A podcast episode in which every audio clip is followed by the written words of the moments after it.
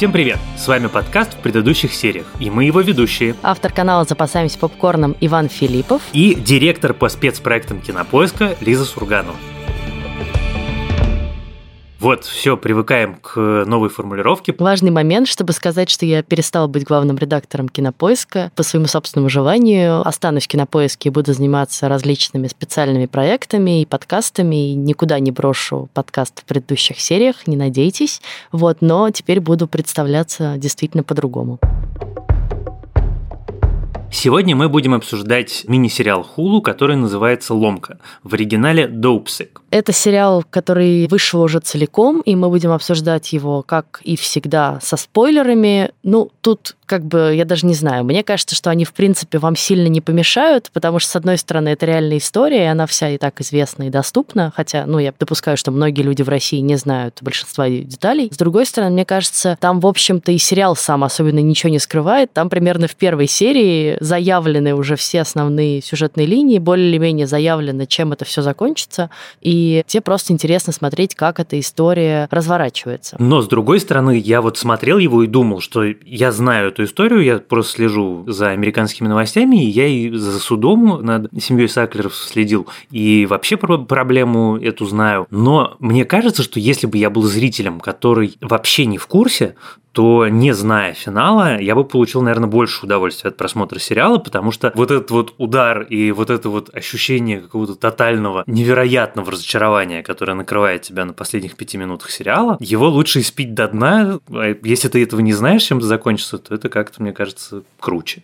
Сериал «Ломка», как, собственно, очевидно, наверное, из его названия, это сериал про наркозависимость, а именно про опиоидную зависимость, страшный бич США, страшную эпидемию, от которой э, эта страна страдает с конца 90-х. И на самом деле она никуда не девается, хотя сериал рассказывает нам про события там, конца 90-х, начала нулевых в основном. Штука с наркозависимостью, она как бы только усиливается. Вот я там буквально пару недель назад кидала Ване новость, что за последний год, с апреля 2020 года по апрель 2021, смертность от передозировки наркотиков в США выросла на 30% и почти удвоилась за последние 5 лет. За год умерло 100 тысяч человек от передозировки. Это, конечно, огромные цифры и очень страшные цифры. И вот сериал «Ломка» рассказывает нам об одном из ключевых, наверное, элементов этой эпидемии опиоидной, о появлении лекарства под названием оксикантин и о том, как компания, которая его запустила, сделала максимум для того, чтобы убедить врачей и все население Америки в том, что это безопасное лекарство, и подсадить на него тысячи человек.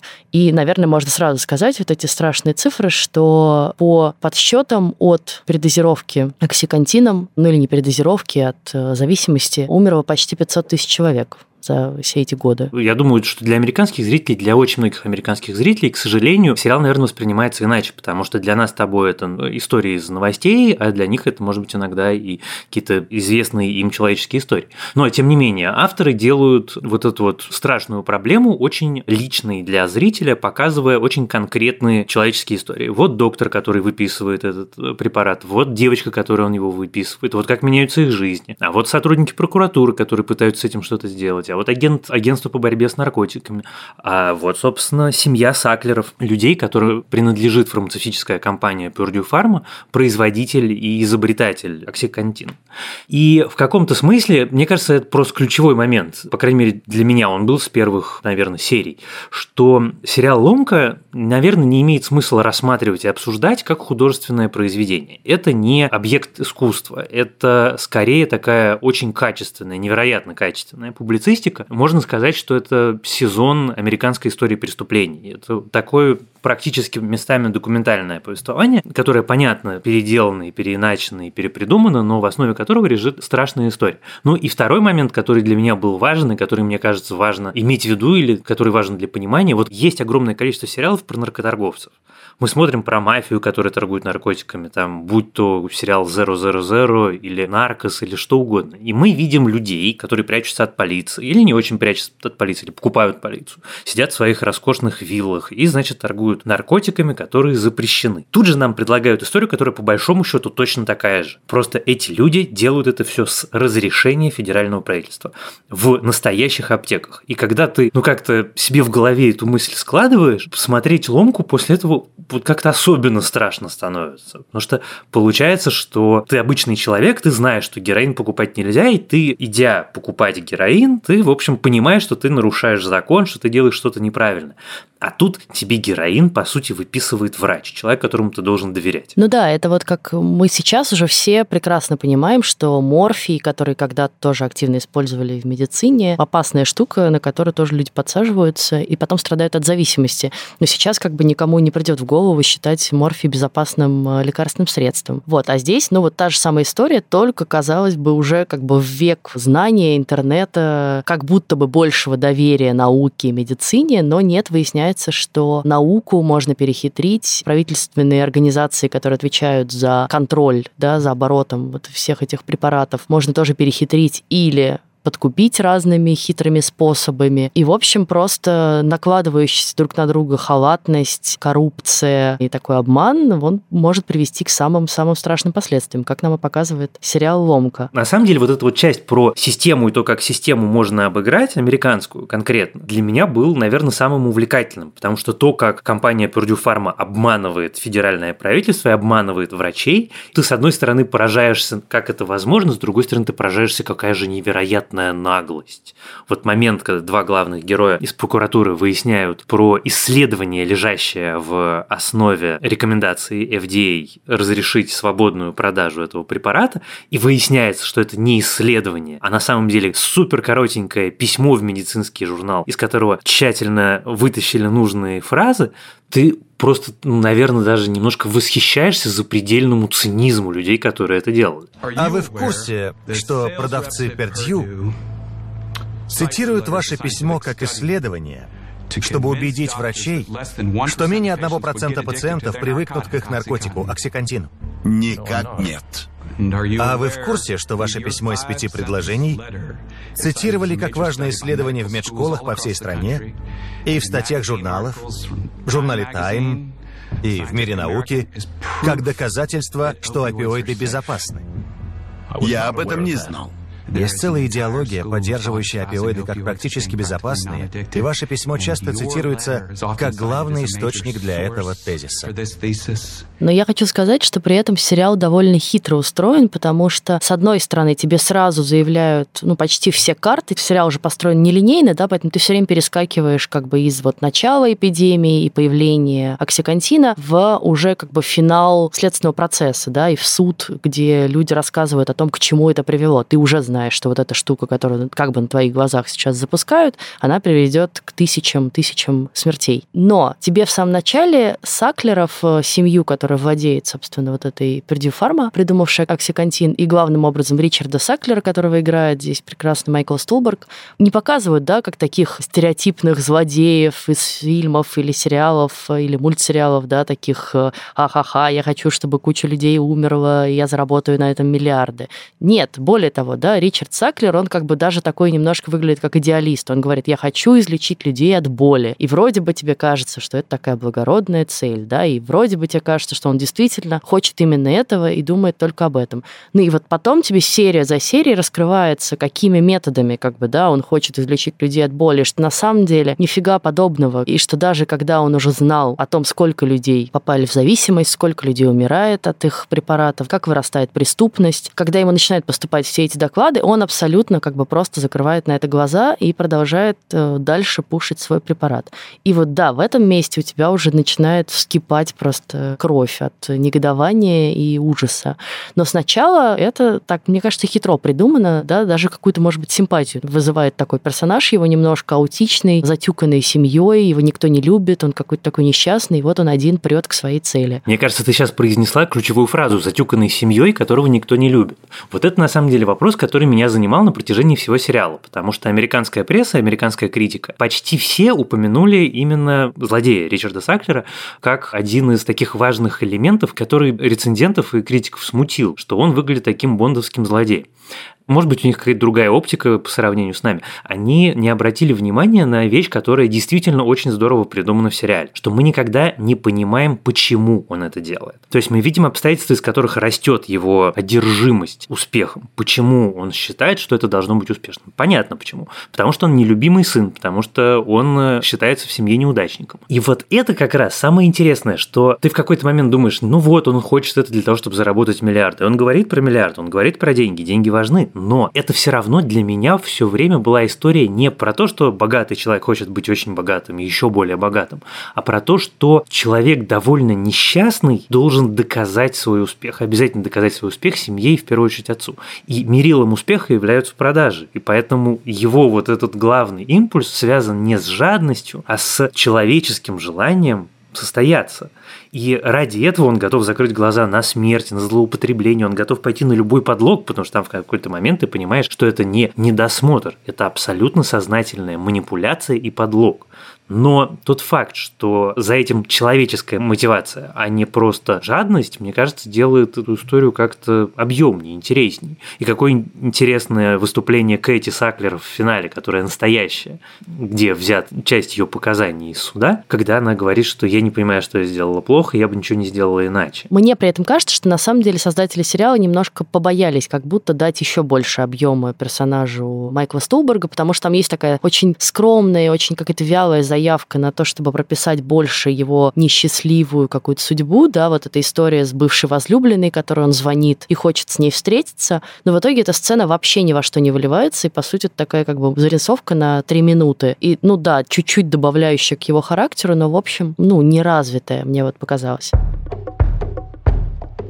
да, это публицистика. И когда вы начинаете смотреть этот сериал, вам надо, да, понять, что вам будут как бы показывать очень определенную точку зрения людей, которые считают, что Пердью Фарма и конкретно семья Саклеров виновна в гибели 500 тысяч человек примерно и попадании в зависимость еще там сотен и сотен тысяч. Ну и, по сути, вот как бы в этой опиоидной эпидемии, которая накрыла США.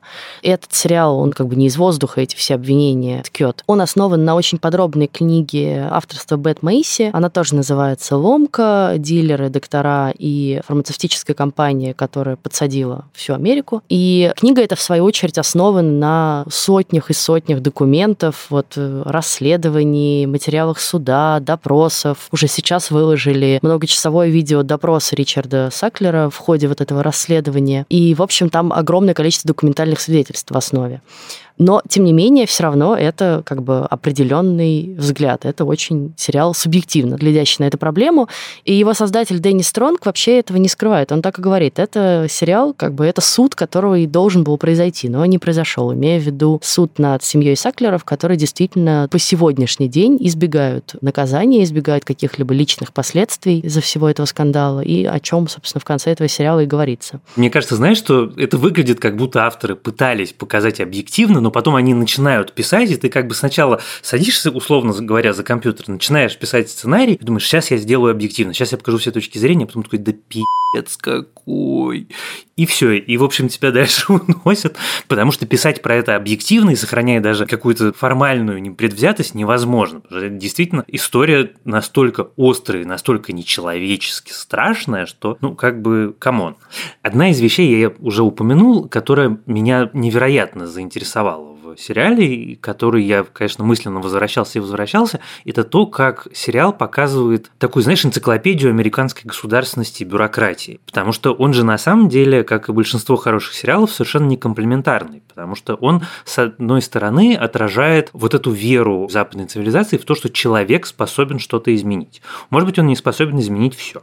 Может быть, он не способен решить проблему на конца. Но человек, который следует определенным принципам, если он достаточно настойчив и напорист, сможет makes a difference. Ну, то есть каким-то, пусть небольшим образом, но фундаментально изменить мир. Это то, в чем, мне кажется, такая довольно серьезная разница между тем, как мы снимаем свое кино и как они снимают свое кино. Условный Левиафан – это про то, что человек, в общем, ничего не может, и что человек, очевидно, будет раздавлен. А сериал «Ломка», он показывает, что, в общем, да, кто-то будет раздавлен, может быть, даже десятки и сотни тысяч людей будут раздавлены. Но если внутри системы находится принципиальный человек, то путем долгих усилий он может чего-то добиться. И вот эта история про двух прокуроров, это же на самом деле, вот просто, я не знаю, предположить, это два помощника прокурора из какой-то районной прокуратуры условного Мурманска которые начинают эту историю копать. И вот они ее копают, копают, и вдруг вот, вот мы видим, как то, что они выкопали, становится материалами для дальнейшего расследования, как это привлекает внимание их начальников, как это привлекает внимание начальников их начальников, и как в какой-то момент заканчиваются карьерные сотрудники прокуратуры, начинаются политические назначенцы, как радикально меняется история, когда касается политики, а не, ну, как бы бюрократии, когда это касается и агентства, которые регулируют фармацевтическую отрасль, и прокуратуры, и агентства, которые борются с наркотиками, и как на самом деле страшно. Политика и вот какие-то сиюминутные обстоятельства могут существенно влиять на такую гигантскую проблему для страны. Ну да, это важная, мне кажется, мысль, что на самом деле это сериал не только обличающий вот одну компанию и говорящий, что они во всем виноваты, но и, конечно, говорящий о системной проблеме, о том, что есть очевидные, очень плохо отрегулированные процессы приема вот этих новых препаратов, выдачи им э, разных документов, которые позволяют их продавать и как бы размещать на них определенные этикетки. А самое вот это хитрое, конечно, что меня больше всего поразило, да, это вот то, как они в какой-то момент все-таки сталкиваются с требованием требованием от, по сути, такого американского Роспотребнадзора поменять этикетку, да, и поменять слова на этой этикетке, но они придумывают все равно как бы фразу, и ты сразу за этим видишь вот эти э, десятилетия и столетия юридических тонкостей, которые очень любят в Америке, да, как вот просто одной формулировкой фразы изменить сразу ход событий, да, и просто давайте вот так теперь скажем, и еще и выиграем от этого. А давайте скажем, что на самом деле его можно принимать на протяжении там длительного времени, но сделаем то, что нам скажут сказал Роспотребнадзор. И все, и ты как бы еще больше увеличиваешь продажи. То есть просто такая хитрость со словами. Но есть еще одна проблема, которая в этом сериале поднимается, и, мне кажется, которая была очень важна его создателям, а именно стигма вокруг наркозависимых людей. Есть вот эта третья линия, да, которую, мне кажется, очень мудро ввели в сериал, потому что понятно, что книга и все журналистские расследования, они практически всегда сосредотачиваются на формальном расследовании, на том, что сделала Пердю, что сделала прокуратура, что сделало агентство по обороту наркотиков. Здесь вот тебе еще показывают на локальном уровне, а как это на самом деле, какой эффект это произвело на обычных людей, и как вот это изменило их жизни, изменило жизни обычных шахтеров, изменило жизни обычных докторов, которые прописывали эти лекарства и сами на них подсаживались. И вот эта история с тем, что Предиофарма очень долго валила проблему с зависимостью на наркозависимых. Типа, есть зависимые люди, они на самом деле уже сидят на каких-то разных веществах, и они просто употребляют еще оксикантин в общем как бы потоке. И как этот сериал очень долго и подробно останавливается на том, и вот это, конечно, тоже поразительно поразительно, у тебя прям ощущение такой победы, да, в момент, когда они наконец доказывают, что нет, обычные люди, которым просто прописали препарат от боли, от зубной, от головной, я не знаю, просто от ушиба какого-то, и которые принимали его по назначению, не увеличивая самостоятельно дозу, все равно становились зависимыми и все равно погибали от него. С сочетанием с нелетальными лекарствами мы нашли больше смертей от оксикантина, чем изначально рассчитывали. 464. Но это еще не самое главное. Только 12 из этих смертей наступили от вдыхания или инъекций. Что значит 98% этих смертей наступили от употребления оральной. Как предписано. Наша находка показывает, что чаще от оксикантина погибали не наркоманы. А пациенты, принимавшие препарат как предписано?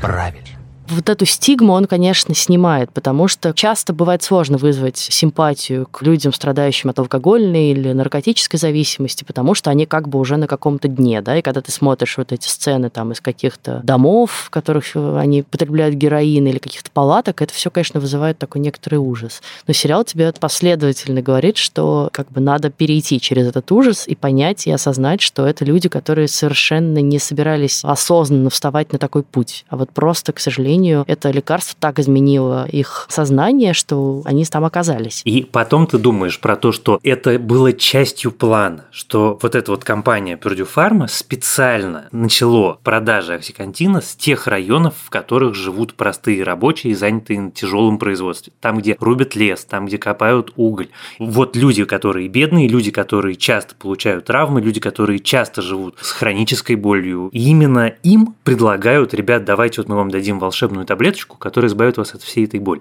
И вот эта, конечно, степень цинизма, она потрясает, хотя, наверное, я уже говорил это три раза за выпуск подкаста, но правда, там в каждой серии по 2, 3, 4 сцены, когда ты просто не можешь.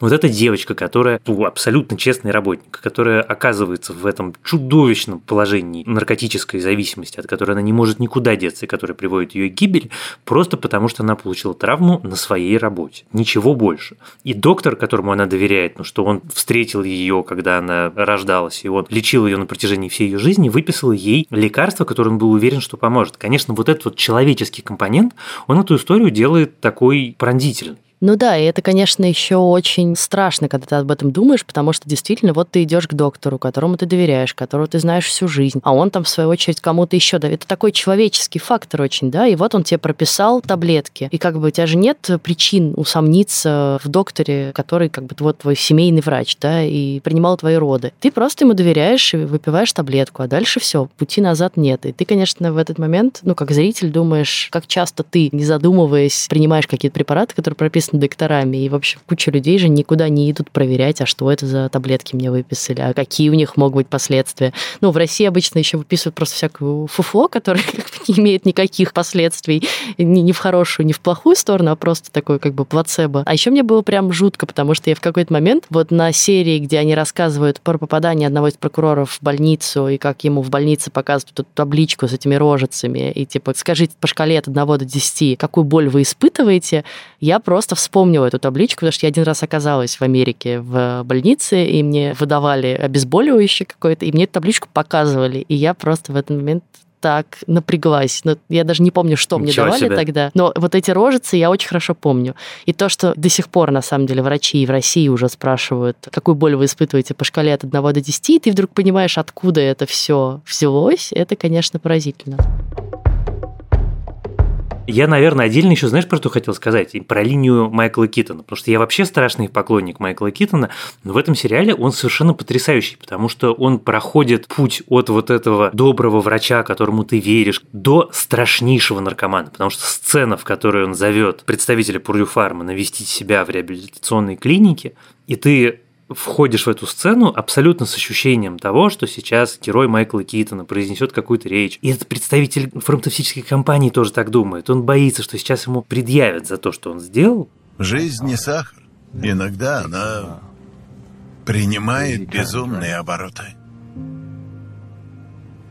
Я не просил тебя приезжать сюда, чтобы сказать, «Эй, уходи из своей компании, беги оттуда». Не за этим я позвал тебя. Не за этим? Нет, нет.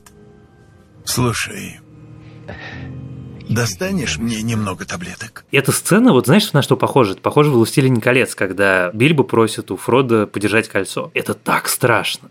И, конечно, только как актер, в общем, довольно серьезного калибра, такой как Майкл Китон, мне кажется, такие вещи может прям по-настоящему хорошо сыграть. И он в сериале, наверное, самый крутой. И мне не всегда хотелось досматривать, честно тебе признаюсь, я в какой-то момент хотел бросить, но я досматривал это именно из-за Майкла Китона, потому что мне было интересно, куда его приведут. Ну и мне нравится, что его герой вырулил вот в то, что он не просто он осознал, да, что из-за него погибло много людей, но он очень деятельным стал человеком, да, он не просто сам стал лечиться от зависимости, но и начал помогать другим людям, хотя изначально в это не верил, да, и вот мы видим, как он все время говорит про этот рехаб, типа, да это вообще никому не помогает, все сюда возвращаются, а потом приходит к тому, что убеждает очень многих своих бывших пациентов, подсевших на этот оксикантин, как бы начать ездить с ним. И это, ну, крутая линия, хотя, конечно, глобально от финала сериала у тебя остается ощущение просто, ну, такой дыры в сердце, да, потому что вот она так как бы строится, как такая история успеха. Вот сейчас они их дожмут, сейчас они их дожмут, да, и ты прям с этими прокурорами веришь и думаешь, что сейчас-то вот все закончится, и у тебя будет такой классный эпилог в конце про то, что, значит, все, кто виноваты, сели. А тебе говорят, нет, никто не сел, никого даже не обвинили в уголовных каких-то преступлениях, они там отделались административкой, компания подала на банкротство, и это позволило, значит, семье Саклеров, которая по разным оценкам заработала до 10 миллиардов долларов только на продаже вот этого оксикантина, просто умыть руки и сказать, чтобы их вообще не привлекали к никаким делам, связанным с опиоидной зависимостью.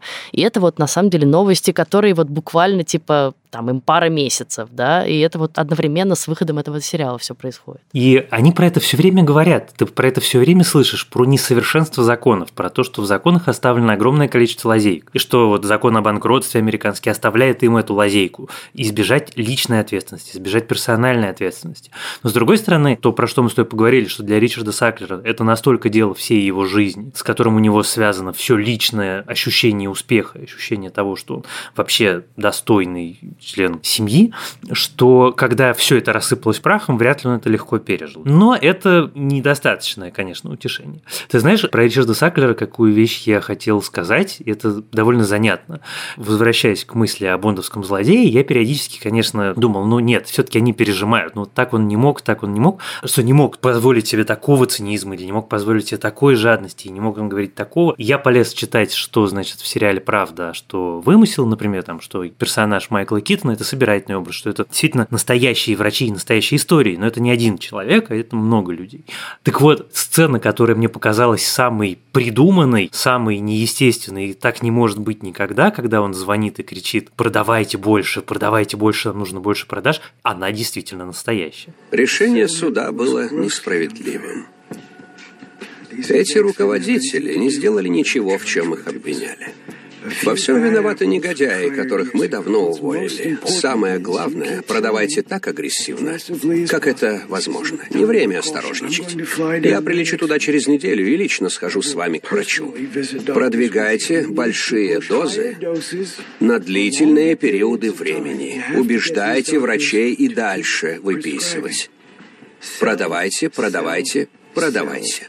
И, конечно, я в этот момент так немножко рот приоткрыл, потому что ты понимаешь просто, ну, я не знаю, глубины, на которые способен человек ради достижения своих целей, наверное, как это еще можно сформулировать. Да нет, там очень много в чем можно копаться. И если вас эта тема после просмотра сериала или после нашего подкаста заинтересовала, то вы погрузитесь ну, в пучину текстов, книг, документальных фильмов. Сейчас еще Netflix снимает художественный фильм тоже вот про опиоидную зависимость, но по другой уже книге. Масса есть чего поизучать. Ну вот отдельно еще, конечно, момент, на который я просто хотела обратить внимание, который как бы меня задел, да, это вот э, линия, пусть и маленькая, таким пунктиром буквально намеченная, с Рудольфом Рудольфом Джулиани. Это вообще-то человек, который был мэром Нью-Йорка в 2001 году и который стал буквально национальным героем за то, как он справлялся, и его администрация справлялась с последствиями теракта 11 сентября, да, его там называют мэром Америки, он был прям действительно национальным героем. И вот это очень крутая сцена, где героиня Розарио Доусон, точнее, он с ней заговаривает, и она ему говорит, это такая честь с вами познакомиться, сэр, я так вам благодарна за все. И ты как бы сначала смотришь на такого героя, да, с пьедестала, а потом выясняется, что он на самом деле на стороне злодеев. Теперь он уже перестал быть политиком, а вернулся к юридической деятельности и защищает эту самую Пердю Фарма, и потом уже будет защищать ее в суде. Ну, там нет истории про Трампа, которую он тоже потом будет защищать. И понятно, что там есть жирный намек на это все, конечно.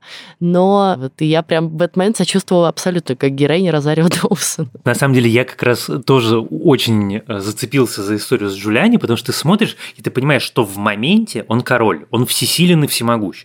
И когда героиня Розарио Доусон с ним разговаривает этот разговор, она понимает, что дело ее обречено, потому что он способен лоббировать на том уровне, о котором она даже может не знать. Ну, ей же говорит муж, он дружит с президентом, типа, что ты вообще, да. тебе все как бы... Но ты при этом смотришь это из 2021 года, в котором Руди Джулиани давно уже превратился из э, мэра Америки, национального героя, в объект насмешек, анекдотов, и с которым произошли чудовищные скандалы, и который снялся в фильме «Бород 2», в безумной совершенно сцене, где он предстает к этой девочке, с которым уже, в общем, столько всего случилось, случилось, что тебе сложно я читал много про Джулиани. Мне в этот момент было сложно. Мне прям хотелось сказать, дорогая Розарио Доузен, ты узнаешь, что с ним будет. Ты получишь моральное удовлетворение. Ну да, и то, что его лишили в итоге адвокатской лицензии, это, в общем, действительно приносит... Но ты не знаешь этого в сериале, ты узнаешь что уже там из Википедии или каких-то статей, но это все равно действительно приносит какое-то моральное удовлетворение.